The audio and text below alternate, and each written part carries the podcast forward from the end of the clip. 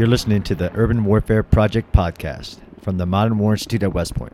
I'm John Spencer, Chair of Urban Warfare Studies at MWI and host of this podcast.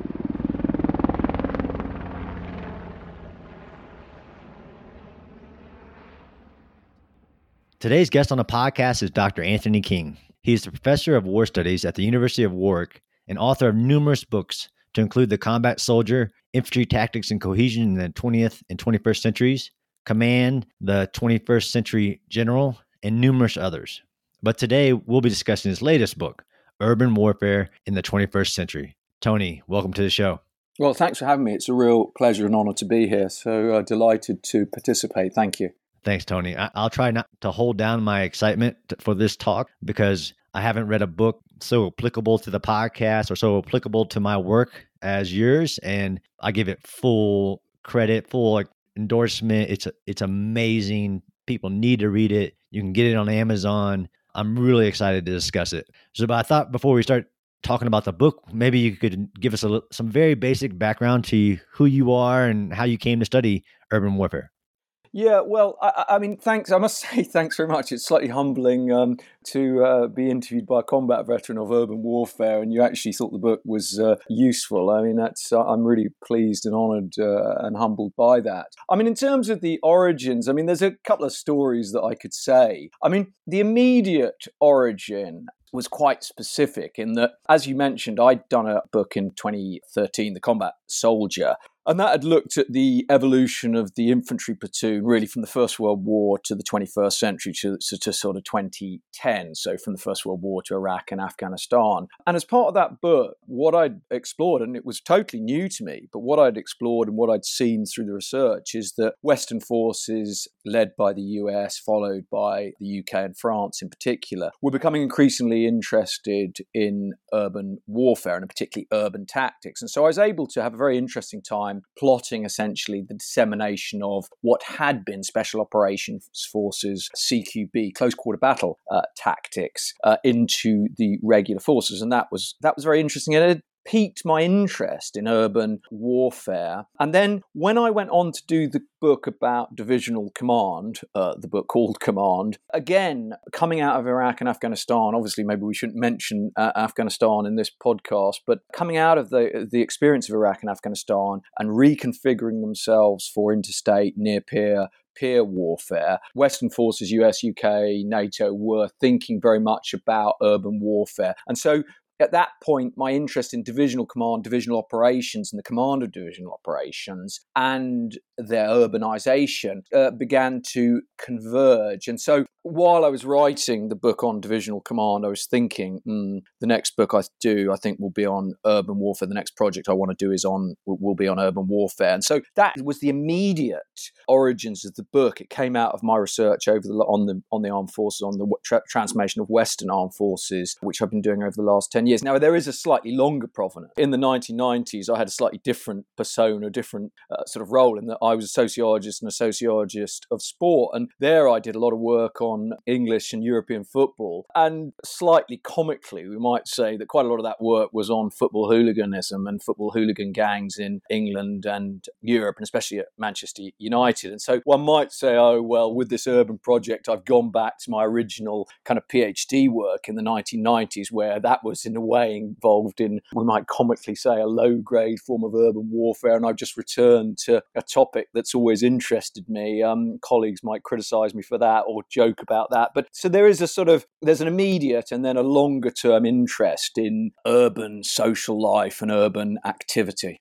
Awesome, Tony. And I, I will say I've followed you for a long time. I found your book on combat soldiers actually years ago when I was doing research for my my own book on just my own experiences. And when I hit that chapter about close quarters battle, the history of it, Battle Drill Six, it was amazing. It's actually probably one of the starts of my intellectual curiosity about our theories of urban warfare tactics, our theories of kind of why do we continue to do this and applying it in different contexts, knowing its history. And that's pretty funny about the football gangs. And I did catch that in your recent book about the Arab Spring and the use of the, the collective fan group. I couldn't get the football in as much as I wanted to, but there's a lot to be learned about cities from just looking at their football clubs. You know, not even just their violent fans, but I mean they are they're interesting urban institutions. Certainly. Let's get into your book. So, Urban Warfare in the 21st Century. Amazing. The reason I do this podcast, and I know that you have three main points. You and I have discussed this about these problems in people thinking about urban warfare, and this book is going to be a huge contribution to it about you know the ideas that you can avoid it the ideal that you'll be able to do your approach maneuver warfare work great or even the the one conversation which i think I will probably start with is you know that not much has changed and we'll be able to handle it when it comes with our current force structure our current force design. So how have cities changed and what did you discover in researching for your book about is there anything different in cities well, in terms of the cities themselves, so I mean, this question that you're asking has actually a lot of different strands to it. You know, it has this strand of in Western armies at the moment, there still seems to be quite significant resistance to an urban future, and and still, you know, I've talked about it elsewhere, a, a predilection for maneuver warfare in the field, a sort of, it, it's more than a predilection, a kind of almost ingrained requirement, you know, ingrained preference for that as a sort of nobler, more professionally rewarding form form of warfare. And then the issue of is urban warfare new or is it is it old? And then the, the changing character of the cities. I mean, in terms of the cities themselves, I mean, my argument would be this: look, if we're looking at urban warfare,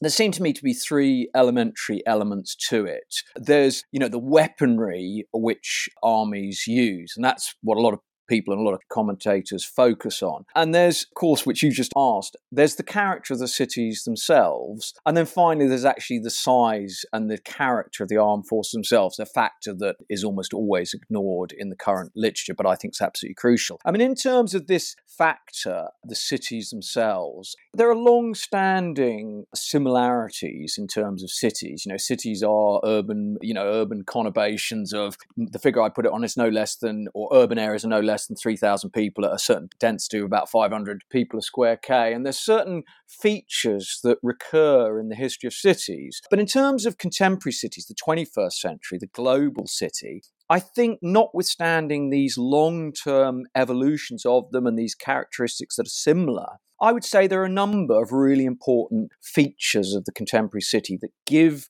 contemporary urban warfare a distinctive feel. And those would be this one, really simply, cities are a lot bigger than they used to be. As we know, a half of the human population, 3.5 billion, live in cities, and the size of those cities has increased overwhelmingly. The number of megacities has increased vastly since the 1970s, from something like 2 to 37. But large cities of a million, two million inhabitants have become the norm. So, at one level, when we look at the urban environment in the 21st century, what we see is just a lot more cities or a lot more urban areas, and cities and urban areas are much bigger. And, and that seems a blunt and uninteresting point, but actually it's really significant in understanding the likelihood of urban warfare, as many commentators have said, and also its character. Now, there's a couple of other really important aspects to the 21st century city, to the global city. And let me just talk to two the key features of the global city are this it's got bigger, and as it's got bigger, it's become more and more interconnected with other cities, other urban areas across the world. So, you know, some geographers talk perhaps in slightly hyperbolic terms of a unitary planetary urbanism. You know, so there's effectively one urban area on the whole planet. I think that's an exaggeration, but there is an intimate integrated interconnection between cities and urban areas today through flows of people, through flows of goods and services, the interconnections of trade, etc., and of course through communication systems that, that cities are interconnected in a way which is novel, notwithstanding that cities were always central points of international trade. Now, inside cities, a, a sort of interesting aside to this is that even as cities have become more global and externalized in terms of their, their connections outside, they've become more heterogeneous, more diversified inside. So scales of hierarchies of poverty and wealth have increased. So there's a greater vertical diversity between the poor and the rich in cities, and also very much increased cultural, ethnic diversification. So if you look at a city or an urban area today, it's not become, only become richer and poorer, but also diversified in terms of it, its ethnic makeup. And of course, these two things are interconnected the globalization and the localization, the enclavization, the heterogenization of the city are interconnected so that diasporas in cities, ethnic diasporas in cities, are increasingly interrelated with their home countries, their home ethnic groups, or with other ethnic diasporas in other cities. So, what you see, I think, is something interesting that, you know, cities are cities, there's something eternal about a city, and yet the actual character of the urban experience in the 21st century is distinct, and especially in comparison with the 20th century. So I think the, the cities today are different, and that's one of the reasons why I think urban warfare is both more likely and its character has assumed a particular form, which of course I tried to describe in the book. Yeah, absolutely. And I don't want to give all the secrets of the book away, like because we want people to to read it. Of course, I loved your explanation of the status of cities, the changing in even I wouldn't say myth busting, but the debate on way people look at cities, whether they're these organisms that need to be looked at through their flows, whether it's more of a population centric kind of study, it's all in there and it's amazing. And you know that I've discussed the demographical changes in my talks on the podcast uh, and the evolutions of cities. But that almost, I don't say it falls on deaf ears, but most senior military leaders or some people in the military will just nod and go, got it. Yeah, more urban. That doesn't mean that's where I'm going to fight. I'll still fight, you know, big armies on the peripheries of cities. Might be fighting for cities. I won't be fighting in cities. And of these three things you talk about in your book, the changes in weapons and tools, the changes of, in cities, and the changes of the battlefield, the size of the armies is probably the for me the the biggest of okay tony that's a little new to me this comparison of the size of the army to the likelihood of fighting in urban areas can you discuss that yeah, for sure. So we've mentioned already now sort of a little bit on weaponry and a little bit on the character of cities, but one of the decisive, and obviously in my book I prioritized it precisely because it had been so underemphasized in the contemporary literature and in contemporary military professional debates, was the mere size of armed forces. I mean, you know, you've got to recognize in the in the late 20th, early 21st century, we're living through really very distinctive historical conditions when we don't have large armies. You know, the large Western armies were abandoned. Obviously, the US abandoned conscription in 1973, but other Western armies have either preceded that, Canada and the UK, or, or succeeded that the move to smaller professional forces. Now, look, some forces have increased in size a little bit and have gone back quasi conscription. For instance, Sweden, Poland's increased their size, their army size a little bit, quite substantially, in fact, in the last few years. But in my view, it doesn't change the trend. The trend has been towards, and it, it's not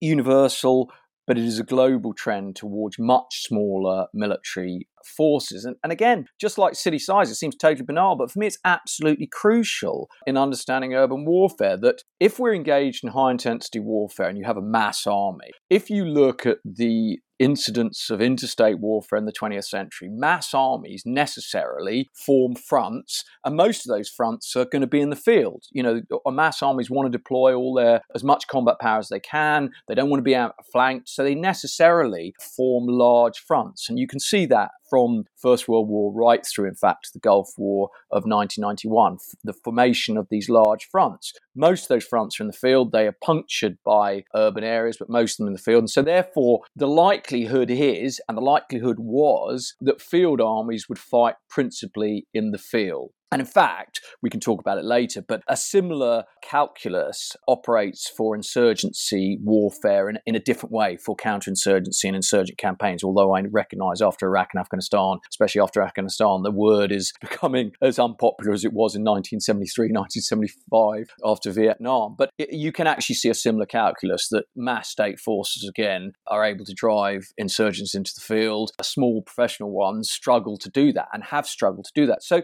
my point would be that the mere contraction of armed forces absolutely multiplied and amplified by the massively increasing size of cities, of course, means that armed forces will be dragged, whether they like it or not, whether like generals want to fight in cities or not, whether generals like the idea of maneuver warfare or not, they will perforce by the size of their armed forces, by the size of their marine and army forces, they'll be driven into cities. And, you know, one's reminded of Trotsky's famous phrase, you know, and, and you could paraphrase, you may not be interested in urban warfare, but urban warfare is interested in you. Uh, and what I'd suggest is, you know, if you've got a small army, as essentially all Western powers have, and most powers have, the likelihood is you won't be fighting in the field, that you'll be dragged into urban areas where the decisive objectives, the decisive targets are to be found. And that is a central theme in the book. And of course, as I'm sure we're about to discuss, the very diminution of the combatant forces gives rise to a very distinctive kind of urban battle, which of course is really the central point of the whole book. So yeah, let's. Well, one, I'm engaged in this fight as much as you are, and, and I just find your viewpoint so refreshing on fine discount the growing size of cities in your scenarios of any future urban battles and i think we'll discuss that as well as you know given peer on peer let's like you said nobody wants to talk counterinsurgency it's it's a dirty word let's not talk about it let's prepare for peer on peer conflict and then absent of that is still no reason to fight in cities. So what do you say to the almost the opposite argument? So one is we have to convince them that just by the nature of the size of militaries and the nature of the character of warfare, how there's no idea that this won't be pulled into a city. But then the numbers, Tony, that you're talking almost get thrown back on me as well. Like, right, I agree with you. Cities are huge now, and we're so small. You know, a very large city. There's no way that my deployable force of whatever it is, whatever number, they almost try to counter argue me that the urban is the future by saying because we're so small, we're just not going to do that mission, right? So I'm not going to send a, a brigade or a division into a city because you know that city would just eat that division for breakfast. It's just not capable. Yeah, sure. And this is an argument that I've heard a lot. And, and my point would be, you know, yeah, I mean, every, the future future is unknown. Empirically, you don't know what's going to happen. So, you know, it is possible that an interstate warfare would, would involve significant fighting in the field. I mean, I thought the second Nagorno Karabakh war was interesting in that quite a lot of the early fighting took place in the field at range. But then, as you've so eloquently shown, one of the most decisive acts was the Battle of Shusha. So the war, as I kind of tried to predict in, in the book, uh, in Urban Warfare, did eventually converge on a decisive urban area. And you ended up with quite a lot of urban fighting in that area. So, yeah, I mean, absolutely. I think that the dynamic drive forces into cities. Now, I absolutely agree with generals that brigades and divisions get potentially swallowed by cities. I mean, look at the Battle of Mosul, the amount of Iraqi troops, 94,000 Iraqi troops. They weren't all involved in combat at the same time, but look at the numbers that get involved in combat. You know, you look at the British Army, that would be more than the whole of the British Army would be fighting Mosul. So basically, the British Army could not fight Mosul, couldn't produce enough troops to fight Mosul. It's a very sobering thought. But the one thing to note here is is that, of course, the same things happen to the opposition. So the opposition is also reducing massively. So what, what's happening is a sort of a sort of historical dissonance that people are thinking you've got to fight Stalingrad, where the battle lines bisect the whole city, and you've got you know 20 divisions within the city fighting over the city, and the battle lines could just bisect, as I say, the whole city. The whole point is that the opposition is also declining in size. This is precisely my point about the new topography of the urban battle that precisely because all the combatants are reducing in size. The battle takes place inside the urban area. It's a it's a fight for the city, but in stark contrast to the 20th century, it takes place not around the city or across the city, but inside the city, within neighborhoods, within blocks, within the city. What occurs is the reduced combat forces on both sides converge onto decisive locations, and you get these what I have called in the book inner urban micro sieges, so that the battle takes place inside, enveloped by an urban area. And it seems to me both a very interesting and also a very challenging kind of operation. But to emphasize, yes, in a way, the city will swallow divisions, but you won't be fighting armies the size of the Red Army in, in 1942. You'll be fighting similarly sized forces. And so the recommendation I would have would be to prepare to fight in the city for particular objectives in that city. And as I said elsewhere, of course, this move to an inner urban siege within neighborhoods, within cities, within districts, also, for me, highly recommends that the defensive rather than the offensive, you know, the offensive was, of course, the massively preferred form of warfare in the 20th century, especially after 1917 that actually Western armed forces should be looking at a doctrinal shift of some significance towards a preference for, for the urban defensive, like in effectively going back to the early modern era, effectively, of the 16th, 17th, and 18th centuries, where the defensive was similarly a superior form of warfare basically amen i actually get this like this this knowledge especially in this not shift right because we, we've been shifting now for decades but this refocused on or this number one in our mindset is this peer on peer conflict we need historical case studies and we remember this in this almost in nostalgia of world war ii like okay fine let's talk about those battles you're never going to be able to repeat a Stalingrad. You're never going to, you know, Leningrad or Berlin. You just don't have the mass to do that. But as you beautifully have shown, there, there have been other changes in the character of warfare since then that will continue to push you into the urban areas and continue to fight differently than I personally think that most people are thinking that they're going to fight, despite look, you fought like this in Iraq, you fought like this. Here's the examples in the Ukraine, here's the examples of Russia. And I think that's that third category, which I want to let you just open up on. I don't want to put it into buckets, but you know, this these weapons, the accuracy uh, and lethality of weapons, the aerial bombardment changes, the, the firepower, there's a little bit of walls in there, which I love, you know, me and concrete, but let's do it. So, how does that change the battlefield? That these evolutions in not just the size of militaries, but the evolutions in the tools and the weapons?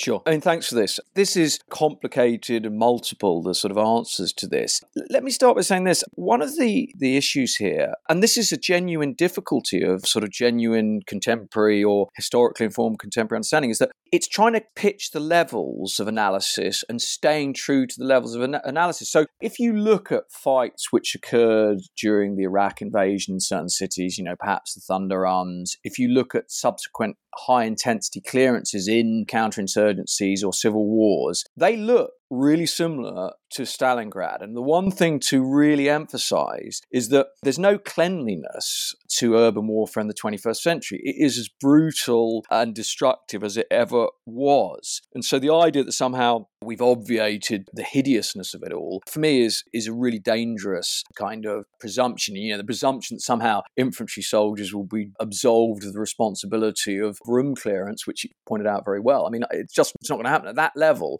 The fight is as brutal, as firepower based as it ever was. But I think there are some very important shifts that emergent weaponry and, and sometimes just the, u- the new use of old weaponry has brought about. Let's talk about accuracy and lethality. I mean, that for me has been a very important part, precisely because weapons are so lethal and accurate. And of course, accurate and lethal weapons have proliferated down to not only state actors, but non state actors. This actually, to me, adds to this coagulation, you know, the glaciation of urban warfare, that everybody is armed or able to be armed with highly lethal weapons. Means that necessarily it slows down the battle. In the urban areas, it becomes too dangerous, too difficult to maneuver really quickly to, to engage in the sort of attractive model of swarming or raiding because the weaponry is too lethal and too precise. So the very possession of modern weaponry slows that urban combat down. And, you know, this is combined with the fact that the armies are very small. So, for instance, the Iraqi army in Mosul, Iraqi generals could not afford to lose large numbers of troops in a single day. On one day they did, but they couldn't generally afford to do this. So, the proliferation, the intensification of firepower in the urban area has actually, in my view, accentuated the likelihood of these slow grinding operations. And it's also changed the actual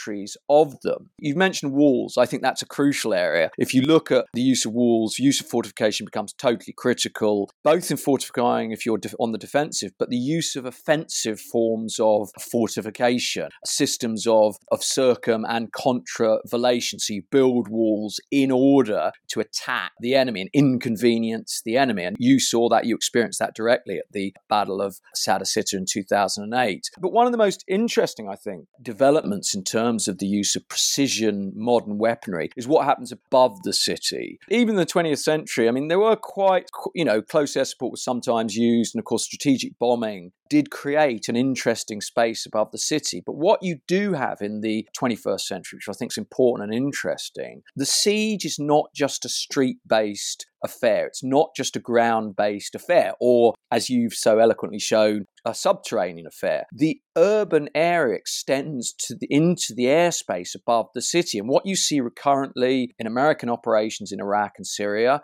in Russian operations in Syria, is the airspace above the city becomes a complicated architecture, an aerial architecture in which different kinds of platforms are flying or operating to deliver precisely these lethal precision munitions. And so you get this, I think, very interesting topography of, of a localized siege at the local level, but a siege which extends up to 65,000 foot in terms of the air power. And of course, the availability of that air power, I would argue, accentuates the siege conditions. Now, the one thing, just to go back to interstate warfare, we haven't got an example of yet. What would an urban an urban battle look like if it was against two peers who had a complete armory of precision munitions and could compete for airspace? I think it would be pretty awful. But for me, if that airspace had to be competed for in order to be able to get your precision munitions to be able to target your opponents, I think that would slow down the urban warfare even more. That you would get a period of contestation of airspace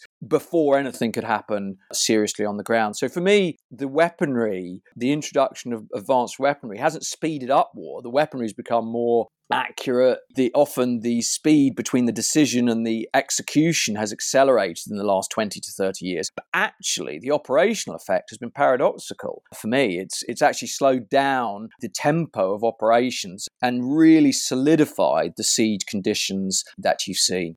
Absolutely. And I we're out talking about this now you, your book is, is so insightful as it breaks down every component of it about this localized siege operation vice open terrain maneuver warfare in the deep fight and you're you have to have this ability to do this positional micro sieges better with maybe different approaches to preventing somebody from allowing what I call these fortified structures, and, and you you highlight so many different examples of them that become battles within the campaign in themselves like you said. So it's not you're not fighting in a large front across the entire urban space. You're fighting these individualized localized fights micro siege positional fights where you're preventing somebody from using these fortified structures that go above all the way to the sky down below against you achieving whatever your objective is in the urban space yeah, absolutely. That's what I would suggest. And and in terms of going back to your question about, you know, what should generals be thinking about? One of the interesting things I found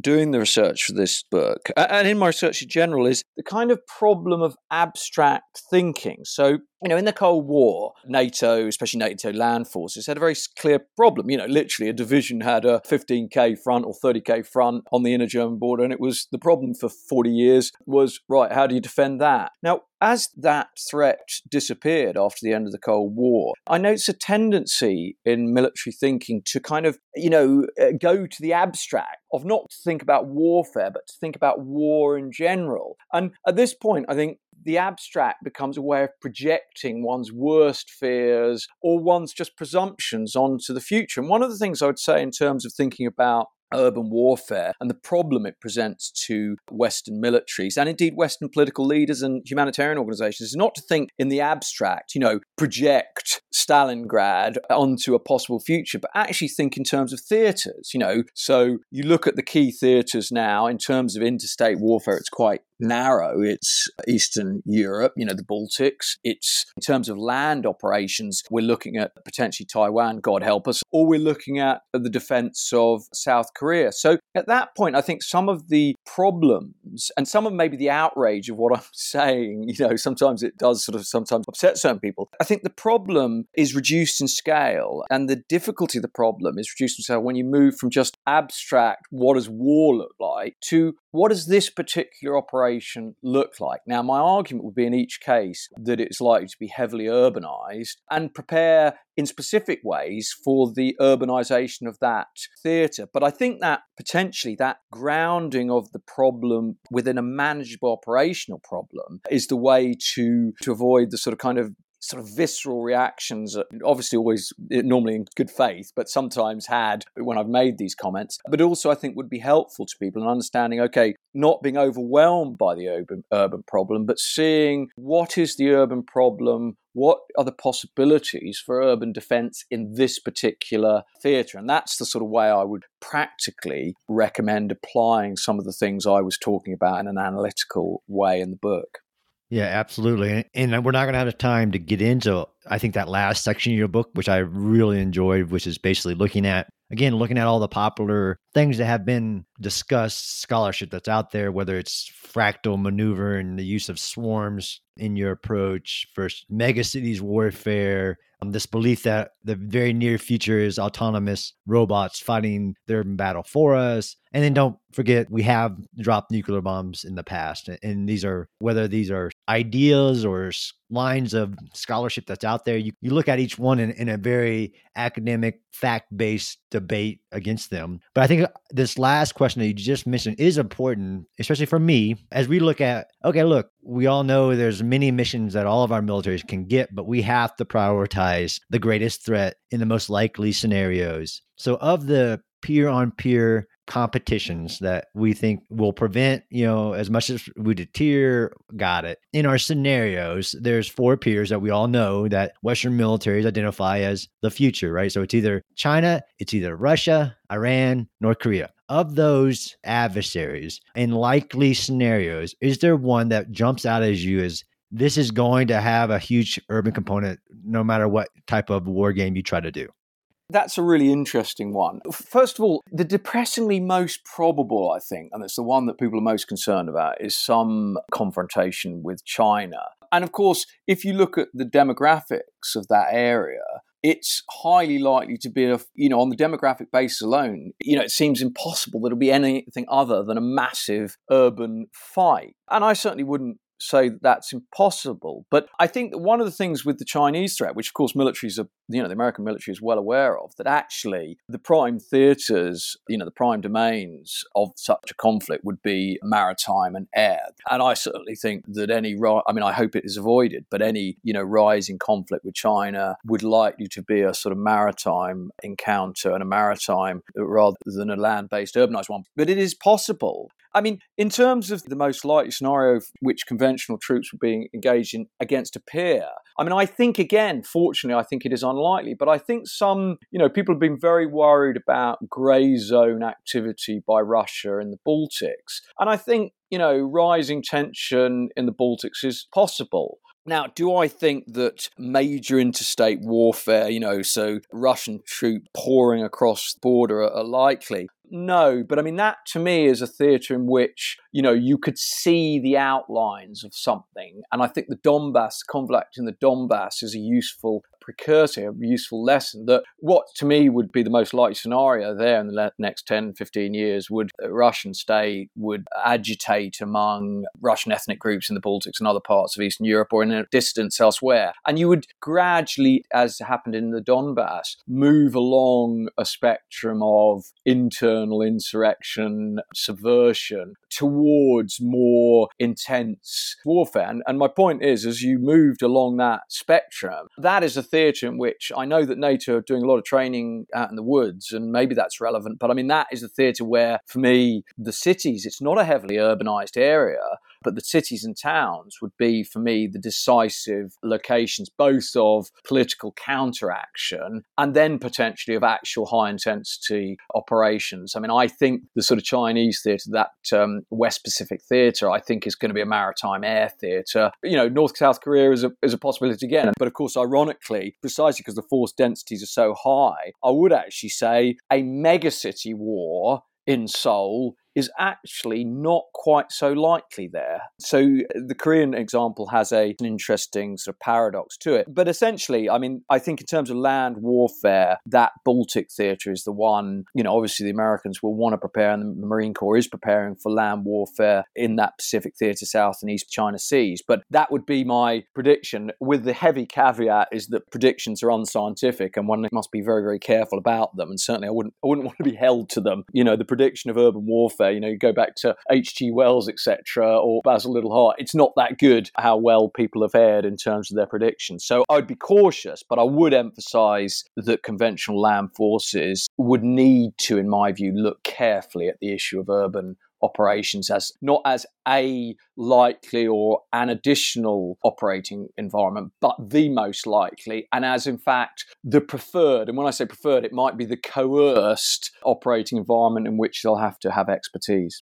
Well, Tony, I wish we could go on, and there's so much that we didn't get to talk about. So people just have to buy your book. Everything from this issue of you're not big enough, the rise of partnered proxy use, and we didn't get into the packages of forces and the types of capabilities that have been shown to be almost critical in these positional siege battles. And if you don't have tanks, let's say, like you talked, the Marine Corps or the UK military, if you don't have this heavy protected firepower forces, you're going to be at a disadvantage going into this fight. I think I'll leave. And these are your words, these are not mine. These are straight out of the book. They resonate so strongly with me is that cities have grown so big that it will be difficult for forces to avoid them. The weapons are more accurate, the field more lethal. Non state and state actors seek refuge in cities and military forces are much smaller than the past. That really resonates with me coming out of your book, but there's so much in there that people can gain a lot about for preparing for today's wars.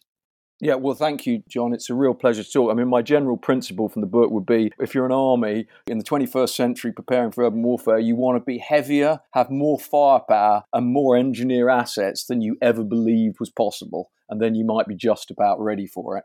Amen. Well, thanks a lot, Tony. It's a complete pleasure. Thanks, John, so much. Thanks for listening to the Urban Warfare Project podcast. The podcast is produced by the Modern War Institute at West Point. What you hear in each episode are the views of the participants and do not represent the positions of West Point, the Army, or the U.S. government. You can subscribe to the Urban Warfare Project podcast on Apple Podcasts, Stitcher, or your favorite podcast app. And be sure to check out MWI's other podcasts as well as the new articles we're publishing every day on our website. Thanks again for listening.